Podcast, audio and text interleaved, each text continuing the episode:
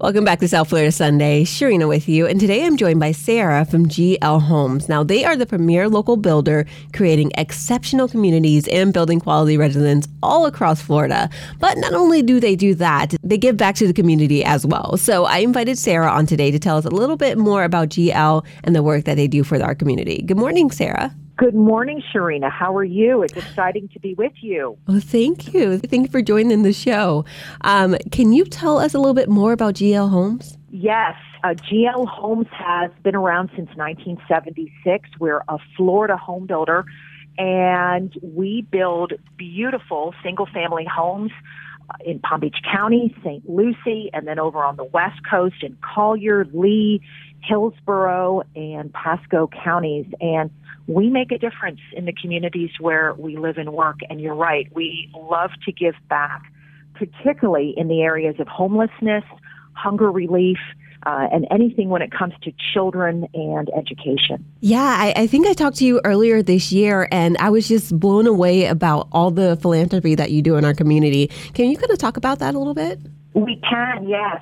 Listen, we put our money where our mouth is. Right. We give generously throughout Florida, but we also give of our time to our 600 employees throughout the state. That really is so meaningful to all of us.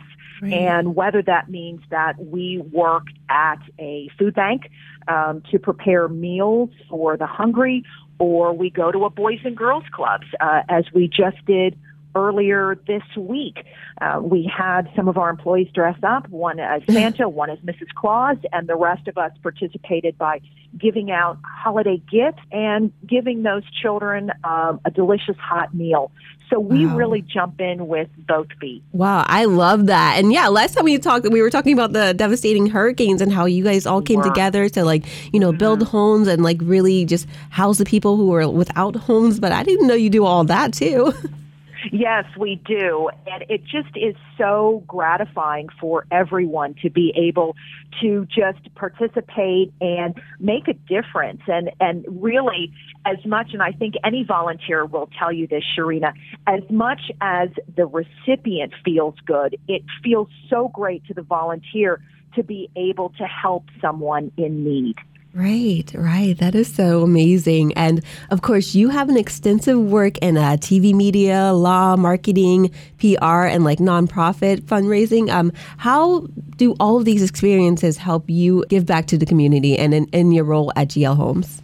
I've got to say, GL Homes has a great eye for identifying employees who have numerous skill sets from uh, say careers that uh, take them in different directions, but really it's all roads lead to this. So yeah. you're right. I've had a varied background and I've brought all of those experiences, those contacts to this role at GL Homes, managing the philanthropic arm for the company. And everything that I've done from government to TV to uh, law, uh, journalism, all of that has helped me in this role uh, to be able to work with many nonprofits, actually uh, uh over 150 throughout wow. the state. Yeah, to really try and make a difference in uh, what we do to help their clients. Yeah, because I was going to ask you, like, you're so involved with um, so many different aspects of our community, helping out, and I wanted to know mm-hmm. how how are you able to do that? So you partner with other uh, nonprofits. Uh, we do. So whether it's, uh, I'll give you an example, the Boys and Girls Clubs, and we participate as the title sponsor of the holiday gift drive in five separate counties throughout wow. the state. So we as employees collect uh, toys and gifts for the children, the preteens, the teens, but we also, Boys and Girls Clubs of Palm Beach County, gave a, a kickstart to their campaign with a $20,000 donation so that oh, they wow. can go out and buy gifts. and yes, you say, oh, wow, that's a lot of money. But remember, there are 13,000 children under the Boys and Girls Clubs of Palm Beach County's care. Yeah. So it's not just GL Homes.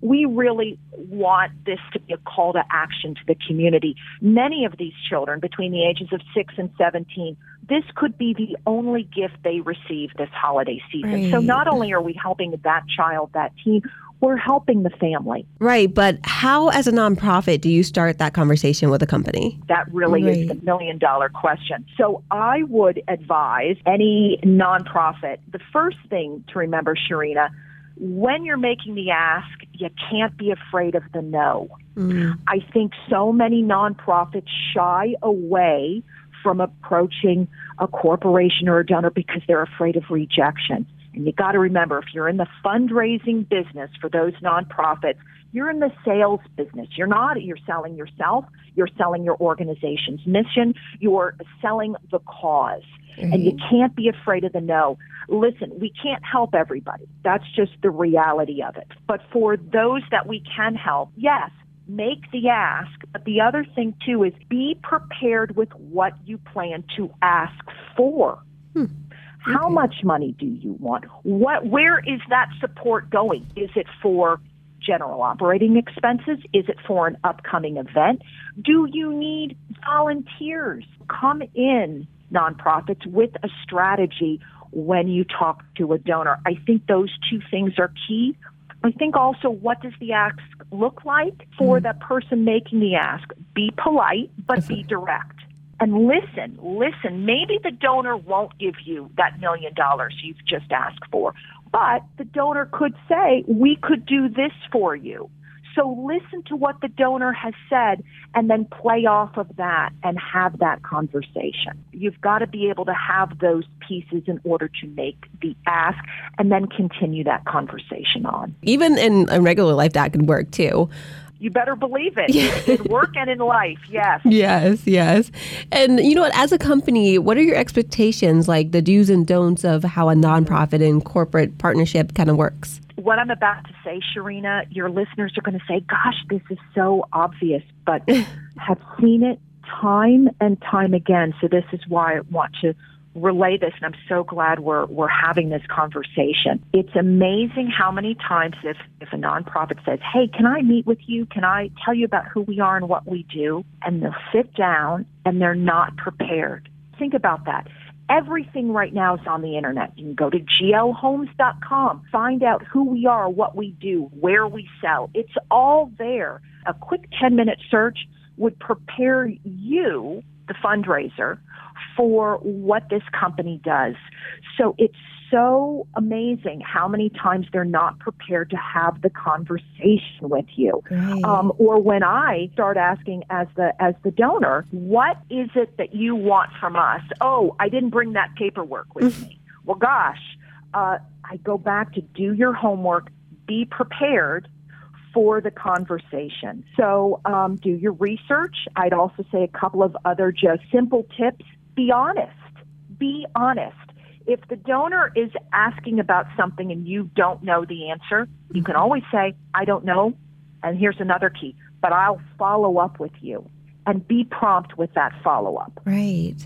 So these are just just some simple things in order to be able to build a relationship mm-hmm. and I think enhance your credibility and your reputation with that donor. And like what you said earlier, you're selling yourself, you're selling the company to this person. So, you know, being able to answer their questions about the company, about where you're mm-hmm. fundraising for shows a bit of passion. And a lot of people really want to give back, but they also are skeptical about it. But when you have that passion mm-hmm. and then it kind of lights a fire up in the person that you're talking to as well.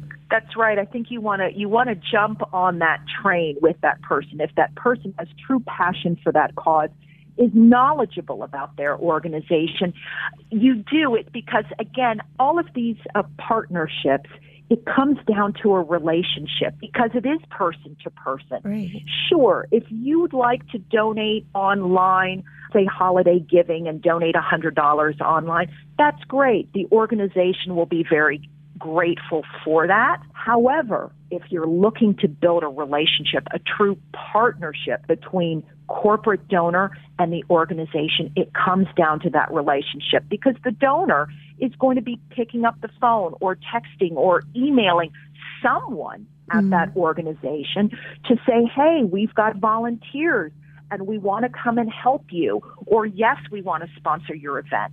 So right. it's got to be communication and a relationship. Absolutely. Now, what is that one thing that often happens to like Doom a nonprofit partnership? Yeah. yeah. Well, I think we, we touched on that a little bit because it is it is a relationship. Mm-hmm. I'd say if someone is dishonest, they're not truthful with you, how can you I don't know how you can build that bridge. That's your key to your foundation. So right. I can respect you don't know everything. If you say, I don't know, or listen, I, I can't get back to you today, um, but, but I'll get back to you by next week. Uh, just keep the communication going. Be honest. If something changes, say someone has failed to meet expectations of that donor, and I know this is probably the most painful call that somebody's going to have to make, but as the kids say, own it. As I would say, take responsibility, take accountability. Your credibility will skyrocket. Let's say something just got messed up. Pick up the phone and know this is not a text message, everybody.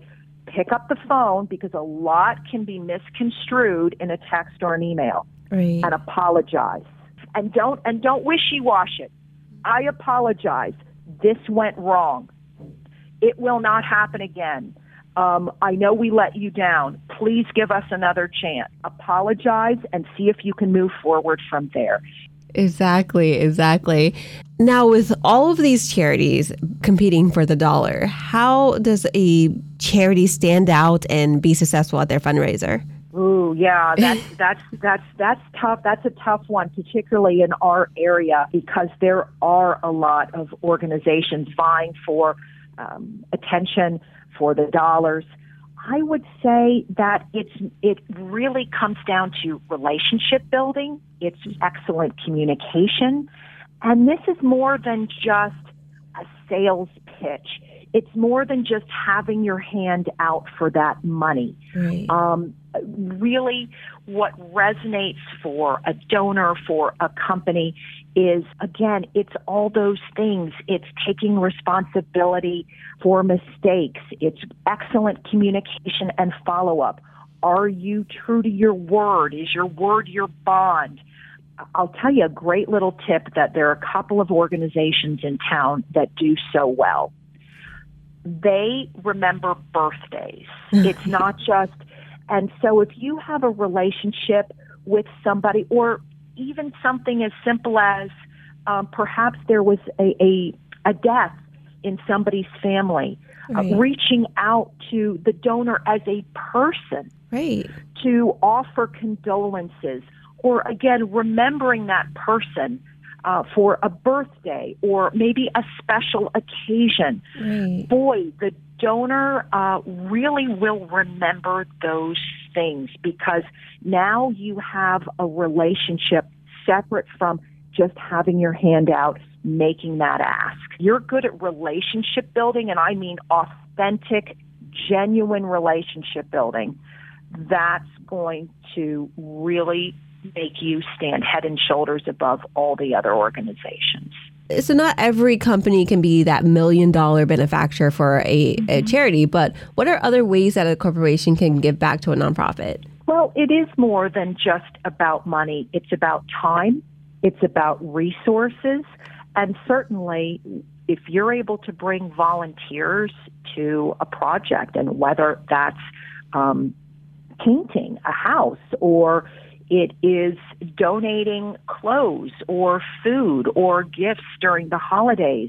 Those are all meaningful contributions. And I also like to note during this holiday season, listen, it's not just about Thanksgiving, Hanukkah, Christmas, Kwanzaa. They need help throughout the year. Remember, January 1st, they're still going to need your help. Right, right. So, right? So, uh, think about that during your hustle bustle. If you don't have time to do something now, and whether you're an individual donor or where you're a company, boy, that organization would sure be appreciative of your time to help them out. Uh, maybe it's volunteering at a soup kitchen. Maybe it's sorting clothes for the homeless. Absolutely. Thank you so much, Sarah, for sharing all this information with us. Um, how can our listeners learn more about GL Homes and kind of get involved? Well, sure. Uh, well, certainly glhomes.com is our main website. glhomesphilanthropy.com gives a, a great overview of many charities throughout Florida. If that helps folks get some good ideas of where they can contribute in their neighborhood. I know those nonprofits would be so appreciative of that support.